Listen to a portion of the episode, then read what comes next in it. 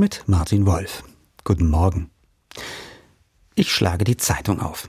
Auf einem Bild schauen mich zwei Zitronen neugierig an. Mit wachen Augen liegen sie da.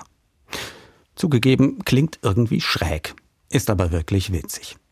Die Idee, eine Art Wohngemeinschaft aus echten Zitronen zu basteln, die mit zwei aufgeklebten Augen wie kleine Wesen aussehen, hatte Birte Mascalis. Zu immer neuen Alltagsszenen drapiert sie die gelben Früchte und macht davon dann witzige Fotos.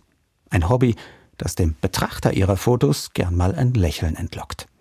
Bei mir jedenfalls hat das sofort funktioniert. Und das an einem Tag, der einfach nur grau und nass kalt war und an dem meine Stimmung genau zu diesem tristen Wetter draußen passte. Und dann sind da plötzlich diese neugierig dreinguckenden Zitronen. Nun kann man sagen, sowas sei doch völlig sinnfrei. Mag sein.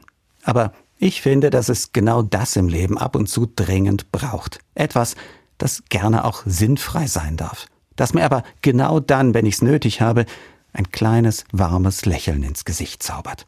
Und das macht dann wieder ganz viel Sinn, finde ich. Es könnte auch ein netter Mensch sein, der mich mit einem schrägen Spruch aufheitert. Ein Song im Radio, der mich mitswingen lässt. Oder eben so ein witziges Foto mit Zitronen, die mich neugierig anschauen.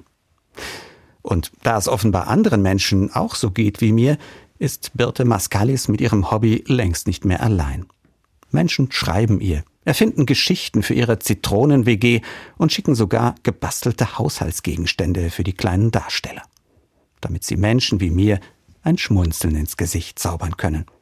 Übrigens, die Zitronen, die Birte Mascalis für ihre Fotos benutzt, die landen danach natürlich nicht im Biomüll, sondern dort, wo sie eigentlich hingehören, in der Küche. Martin Wolf aus Kaiserslautern, Katholische Kirche.